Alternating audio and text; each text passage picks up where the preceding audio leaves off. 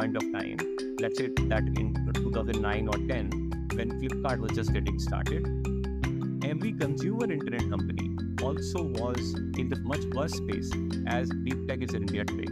However, over next five years, a lot more investment return growth has happened. As a consequence, more and more capital followed the path into consumer internet companies in India.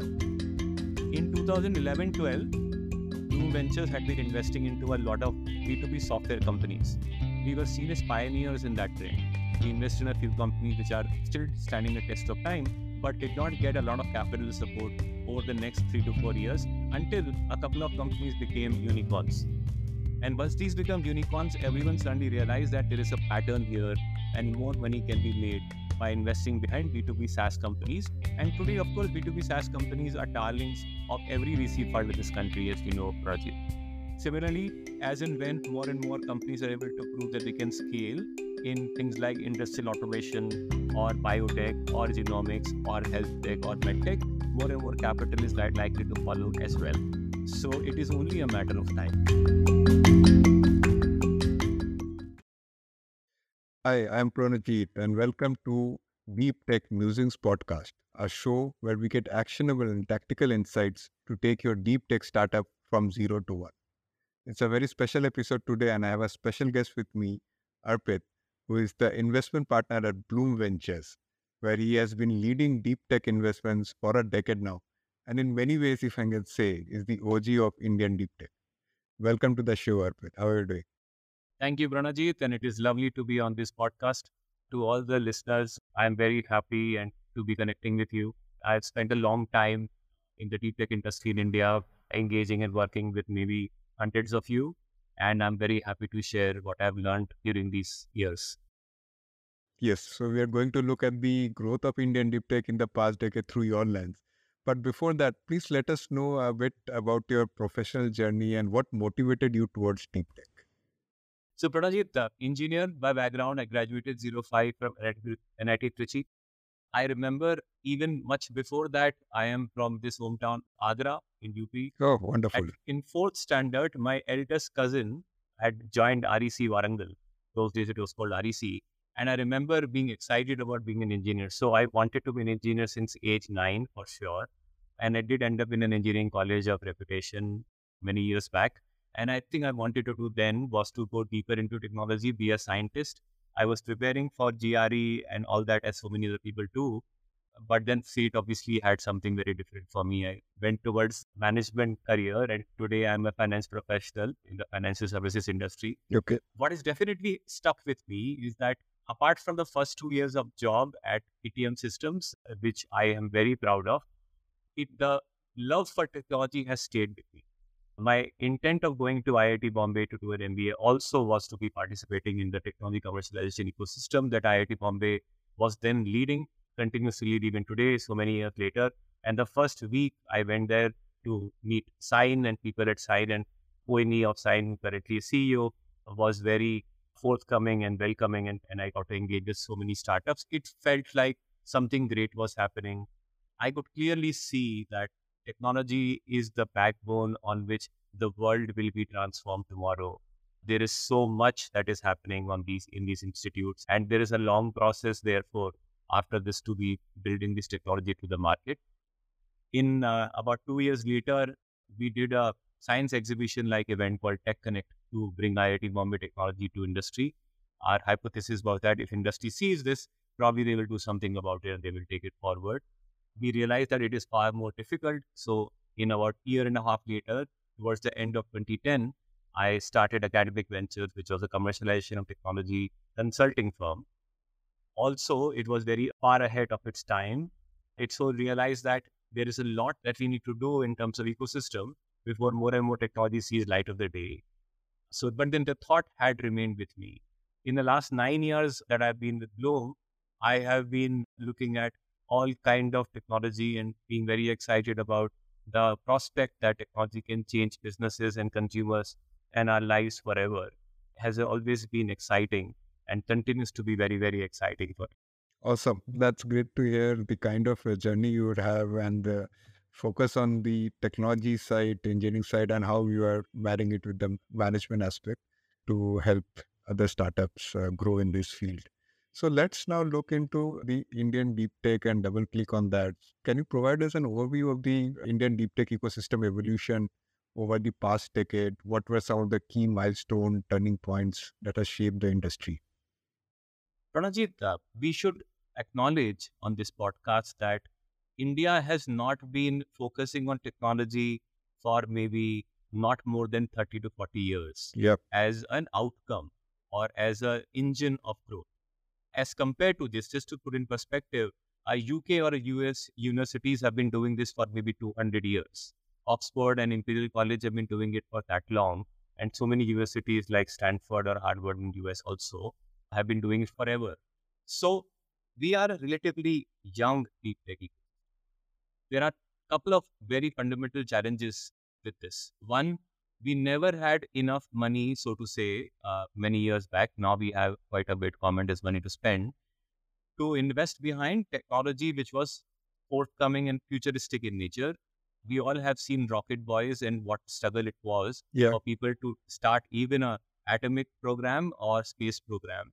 And those were the only two, you know, signing successes that we have had from India in terms of technology much was not being done in any other institute. It was practically only a research, only a teaching institute, and not much research came out of it. Even in institutes like IITs and IISc, there was good quality research, but not enough commercializable or close to market research was happening. Of course, there were pockets, like for example, I must mention UICT, I keep hearing about, had a very strong industry linkage because of the culture of that institute. Most of the institutes were not in that trajectory a lot had changed when India opened up its economy in 1990, where we had no choice but to sign up on uh, WTO and WIPO, WIPO, which said that the patents and the ecosystem had to evolve and we had to allow other countries' patent to also be applicable in India. And there was then a need for us to start investing behind technology. I must admit, for people who are policymakers then, it must have been a giant leap of faith that, you know, something like this will happen to India. However, about 30 years later, I'm happy to report that there is a lot that has moved, a lot still needs to be done, but cultures are changing. These things take generations, right?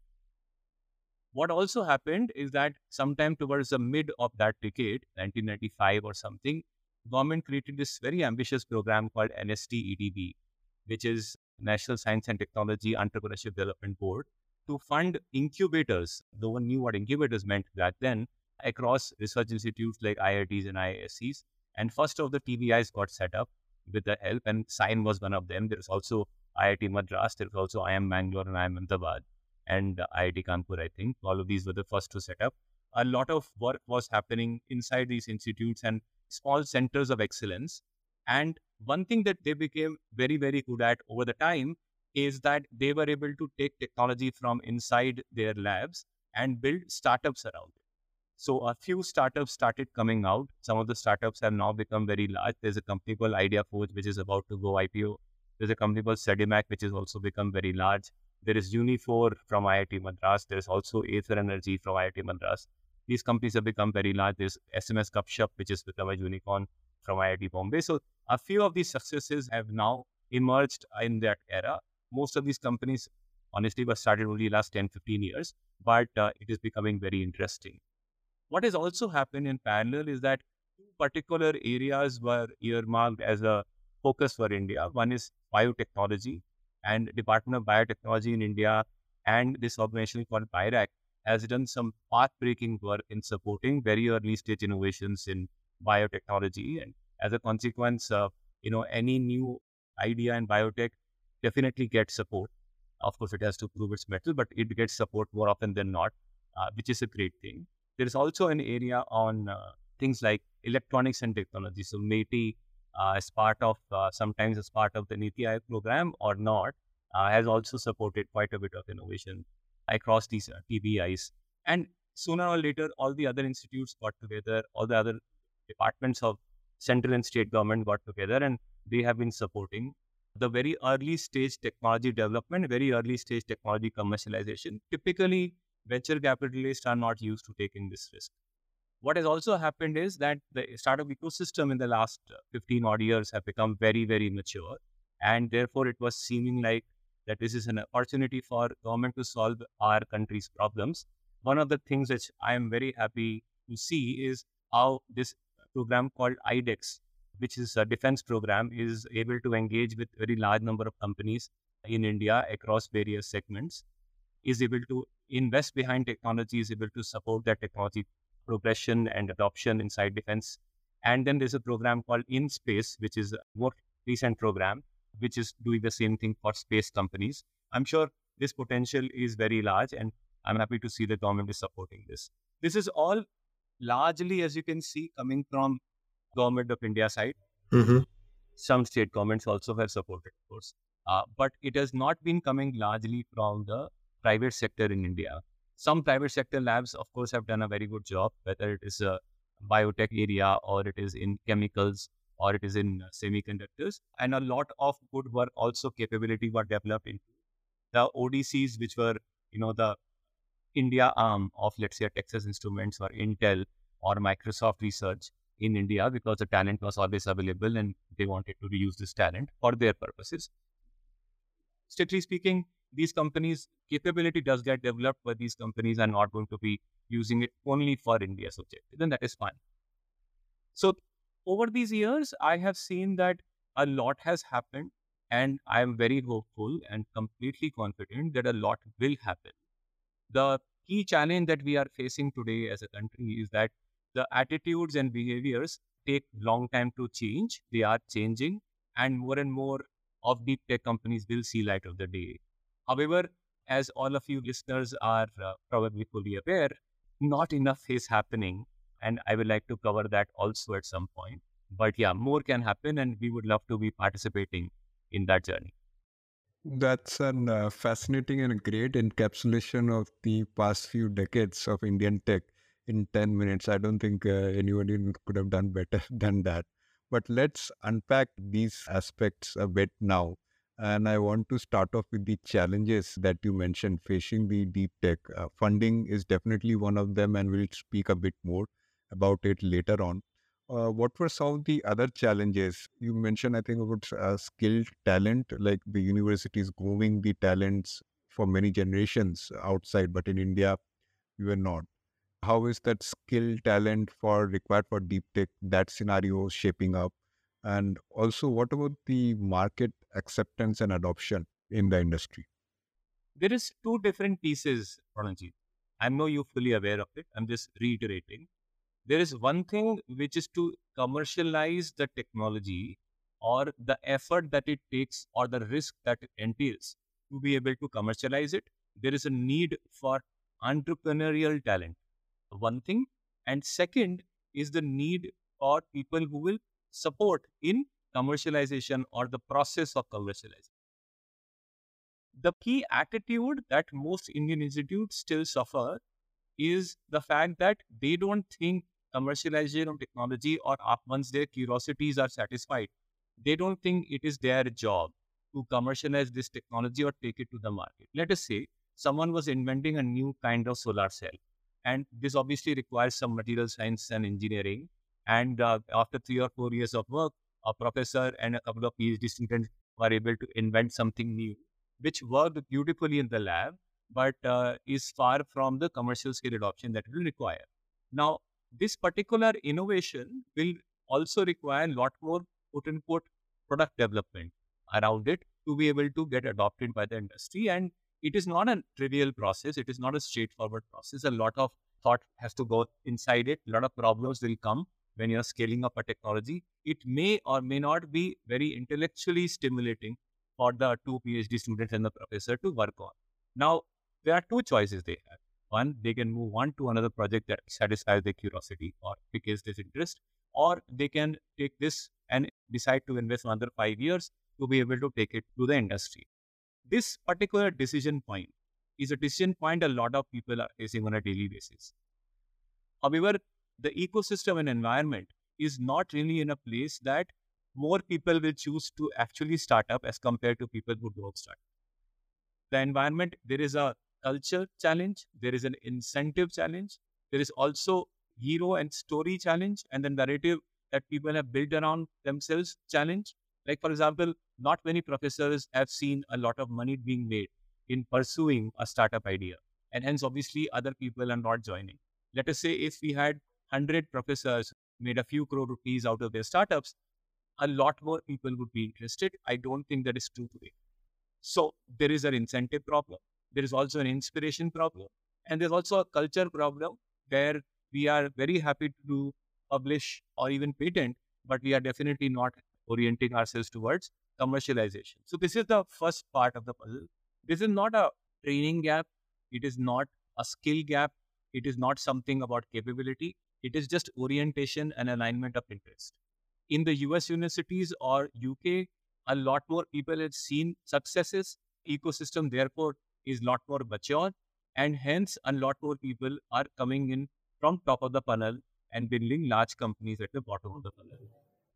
Uh, that is a positive, virtuous cycle that has started to take off, has already been existing in US uh, university, let's say in Boston or in London, but it does not exist today in most places in India. However, it is beginning or we are seeing early signs, and this is a problem that will get solved over a period of time. Everyone is trying to do their best in changing this culture piece. The second piece is how do you incentivize people to work on this technology? A lot of, for example, IIT graduates, and there was a recent article which said 50, 60% of IIT graduates go abroad. It is probably because they did not find some of these very exciting problems to solve on one, or again, they were not being incentivized to be able to solve these problems in a deep manner. They were not in the right and networks. They therefore did not join those companies in SINE or IIT Madras, or they were not ready to take the risk in their career at that point of time, or simply speaking, they probably had a far more cushy offer from a bank as compared to working in a deep tech company. And not many people are able to take that leap of faith, which is a different problem altogether. I think we have a lot of talent and we have a lot of good work that is happening inside Indian startups, whether they are uh, part of the institute or not. But talent is still a challenge. But talent, in my mind, is less of a challenge as compared to people who can create great companies and therefore inspire a lot of talent to join them.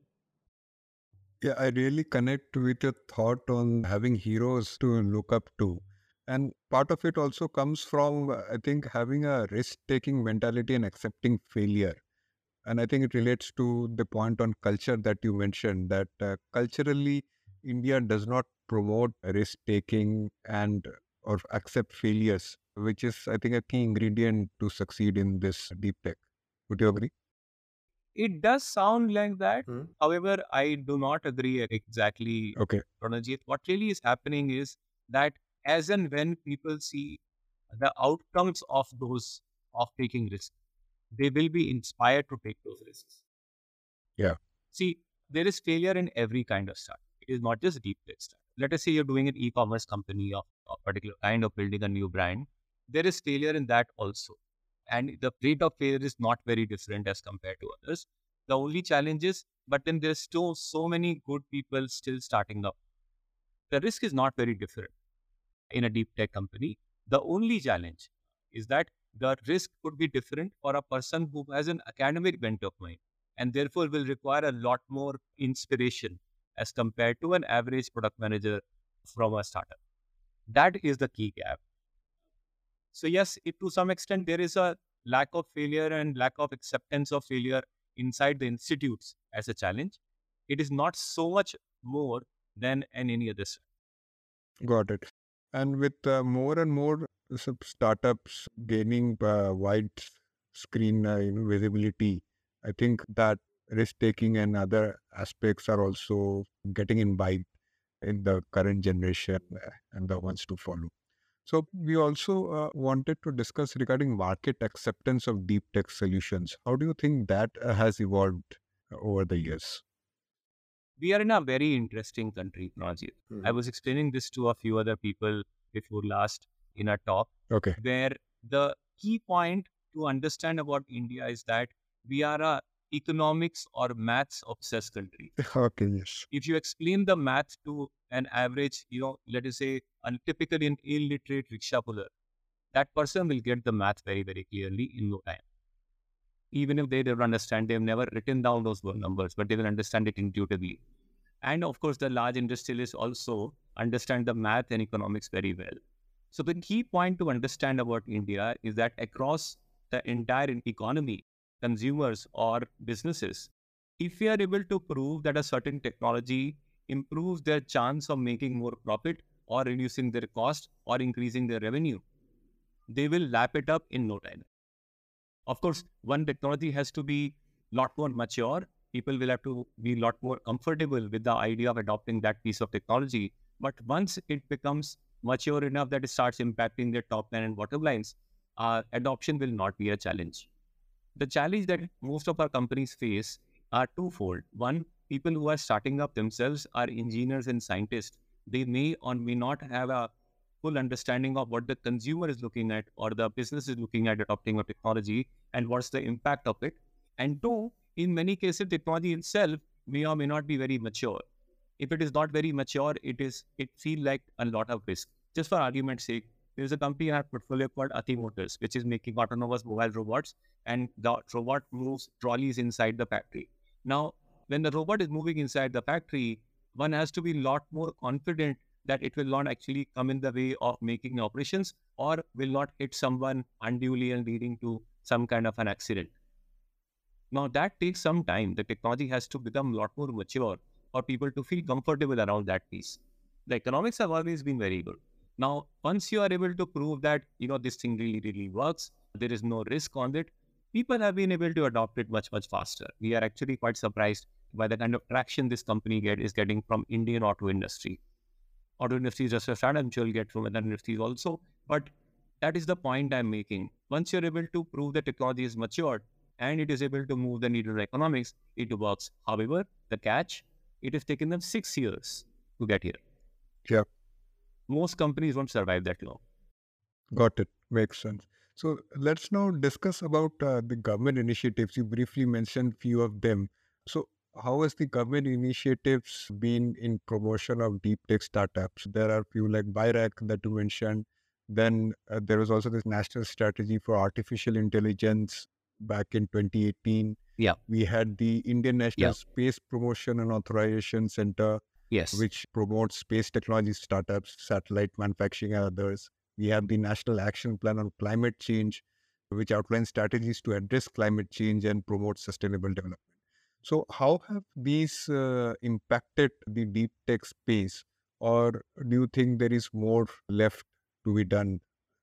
See, as I begin to say, and I mentioned earlier also, a lot of what we see on the ground in India, whether that's an emergence of a very large IT industry or emergence of tech companies or, uh, you know, multinational companies setting up their onshore development centers in India, ODCs, a lot has to do with policy and government intervention and some smart ideas which were understood, discussed, and implemented by people who otherwise don't get much respect from our average populace, uh, which are bureaucrats.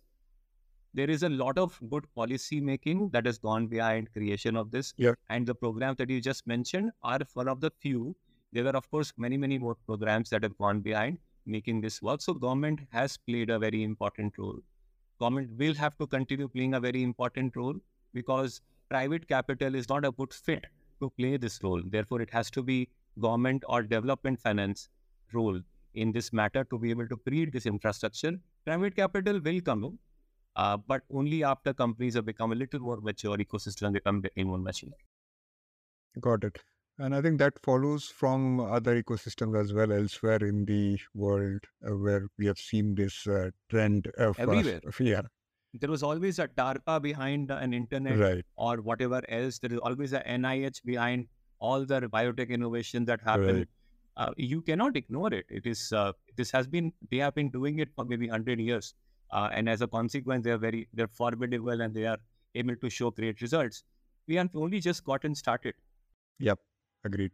Another key stakeholder, I think, which uh, some many times is get undermined are the academic institutions and research centers. Now there are quite a lot of them, as you mentioned, and so how have they played a role in particularly in terms of like industry and academia partnerships. Do you see that uh, flourishing? Uh, there are few like initiatives like many other institutes have taken. Do you think it's like acting out properly, or there is something uh, missing there? See, all of the institutes, many of the institutes are very, very good. They are doing a great amount of work. They're also engaging deeply with industry as much as they can. At least the top about 50 institutes in India in all kind of different sectors, that is medicine or it is engineering, has good amount of industry engagement and more will obviously happen. Yeah. However, one can also question whether they are doing enough. And while one is questioning whether they are doing enough, one also has to take cognizance of the fact that they are doing the best within their resources and their priorities. So who is setting their priorities is again ultimately government of India in most cases. Yeah. There is that nudge and and move. I'm told that on the ground, most older institutes, engineering institutes particularly, are being told to generate a lot more revenue from consulting as compared to depending completely on government grants, which is a great thing. But the culture and the processes and the kind of uh, incentives each person inside the institute has is going to take a long period of time to change. They also possibly require support in making that change happen. But the winds of change have begun to blow in every single institute in India. Yeah, and here like a lot of uh, great partnerships, like corporates like Works Life Sciences, Qualcomm, Accenture, Microsoft partnering with all the top premier institutes and I, many other, I'm sure. So definitely things bode well for the future. Now, uh, we discussed about the funding landscape for deep tech startups, and you mentioned that as a challenge over the years. So, has there been any noteworthy trends or shifts in investor interest and funding availability for deep tech? So now let's talk about private capital. And why I must make a comment here on the private capital piece, Pronojit. Uh, private capital, or rather all capital, is a coward. Okay. It always follows the path of least resistance. Yep. Yep. So what does that mean? That means that capital is only going to follow a trend that has already been established. Agreed. The capital that creates a trend typically does not exist in private hands. Therefore, the private capital, including the capital that we manage, is unlikely to be able to set a trend. In some cases, we have been gutsy uh, and taking those bets. For example, companies like Carbon Cleaning, Grey Orange, part of our portfolio, are top class deep tech companies coming out of India. However, it will happen only as an exception or mostly as an exception than a rule. Now, suppose, uh, and also let me also take a step back and talk about how venture capital functions. Venture capital is followed similarly. There was a point of time, let's say that in 2009 or 10, when Flipkart was just getting started, every consumer internet company also was in the much worse space as deep tech is in India today. However, over next five years, lot more investment return growth has happened. As a consequence, more and more capital followed the path into consumer internet companies in India. In 2011-12, Blume Ventures had been investing into a lot of B2B software companies. We were seen as pioneers in that trend. We invested in a few companies which are still standing the test of time, but did not get a lot of capital support over the next three to four years until a couple of companies became unicorns. And once these become unicorns, everyone suddenly realized that there is a pattern here and more money can be made by investing behind B2B SaaS companies. And today, of course, B2B SaaS companies are darlings of every VC fund in this country, as you know, Rajit. Yeah. This is the pattern that deep tech or climate tech is also likely to follow uh, in the time to come. When we were investing in Yulu in 2016 and in Euler in 2018, there was no visibility of capital in these companies or this sector. But we are happy to report that in the year 22, many of our companies have managed to raise around significant amount of money from outside in the market because more and more capital sources have been unlocked thanks to the fast emergence of the electric vehicle ecosystem. Similarly, as and when more and more companies are able to prove that they can scale in things like industrial automation or biotech or genomics or health tech or medtech, more and more capital is likely to follow as well. So it is only a matter of time. Got it. So do you see any distinctions in these uh, private investment venture capitalists between the stage of these startups? As you mentioned, so Blume has been front running in some early stage investments. Uh, do you see that across others as well, or it's more that these are more attuned for some government backed investments in the early stage? So, development finance and government finance has to come in early. So, obviously, yeah, that cannot be ignored a lot more philanthropic money is now coming into these companies as well, which is a good thing to see. Yeah. And then early stage venture funds like us are taking a deep look at many companies. So yeah, it is a logical step forward. Uh, there is still an paucity of capital in the Series B, Series C areas, but I think that is also a matter of time when more and more capital will flow in. I'm confident that we have such good capability and people who are starting up very solid companies that more and more capital will flow into the sector. There is no doubt. Got it. Great. So let's uh, take an interesting segue here and get a bit future looking. So, looking ahead, uh, what do you envision the future of Indian deep tech startups? What would be some key opportunities or challenges?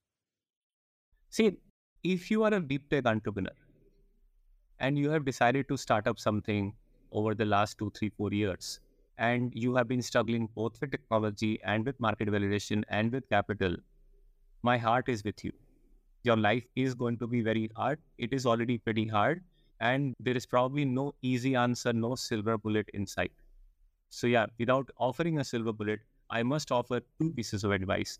One, if you're an entrepreneur who has started up in deep tech, this is the only thing that you know to do or you want to do at this point of time. Please continue following with the utmost vigor that you can and try making sure that customers are close to you. And one most important thing is to survive long enough that great things can happen to you.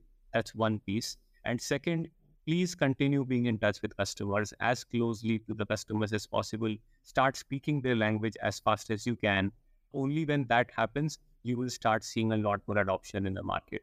These things, of course, apply to everything else in the industry, but particularly useful for deep tech companies for it. And I think the second piece is very important for deep tech because often deep tech founders are so engulfed with the technology and the other aspects around it that this talking to customers, validating ideas, problems takes a backstage.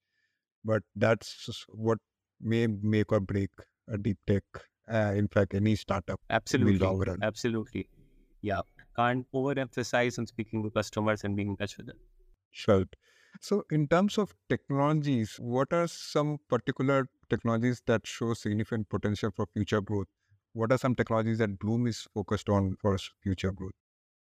See, we have done a deep enough job. I'm sure listeners have seen our evprimer.in yeah. primer on electric vehicles, which is a 187 slide yeah. deck that we published, you know, a couple of weeks back. It is seen regarding as a seminal document. So we have gone quite deep into electric vehicles we are hoping to replicate that in multiple areas of climate tech.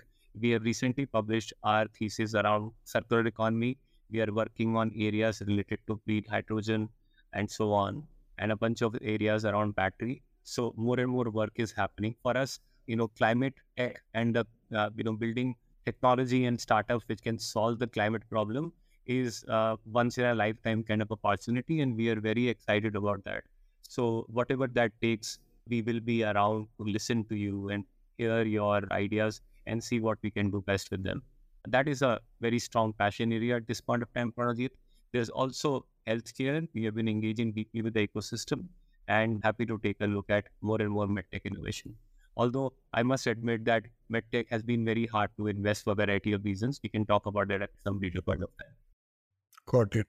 And I'm going to put the links to the EV primer deck in the show notes. So those who have not checked it out, do look into it. Definitely very insightful. And so, what are some of the portfolio startups that Blume has invested in? Can you just share a brief about them?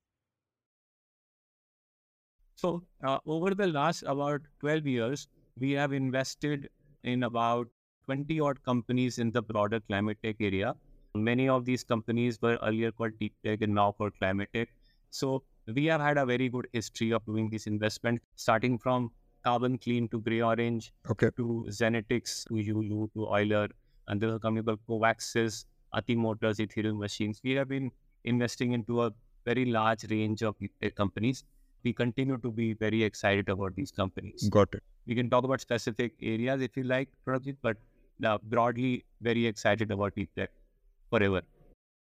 Yeah, I think at a high level, uh, I'd definitely like to understand uh, why is Blume say, one of the best place for deep tech startups? What uh, value it imparts to these startups that ensures their success? So the number one thing that we stand out is that we don't wait for the market to validate anything. We have been able to build our own convictions, whether it's deep tech or not, or whether it's B2B software, as I was mentioning, or that is something else we are able to make our own decisions and we don't want to wait for the market. That's one thing that stands out. Therefore, if you're a deep tech company, we are not going to ask the question, why is no one else doing it? If we like it enough, we will pull the trigger. That's one thing. Second, as investors, we also are unique in our ability to give you a whole platform of services, whether that is about business strategy or market access or corporate relationships or fundraising or uh, finance, legal, and hiring. All of these are available in Blume as a platform. These are the things that Blume has been doing, probably the best firm in this country, doing it for about 12 years consistently over and over again.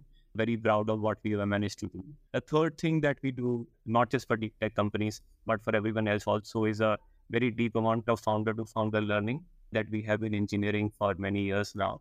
So when the company comes to us and uh, we are investors, we are people who look at it from on a long term basis. We are people who have typically been a lot more patient than everyone else in the market. There are some companies which have not been able to, you know, get Series A funding for about five years, and we have continued to be very excited about them till they are able to turn around that corner.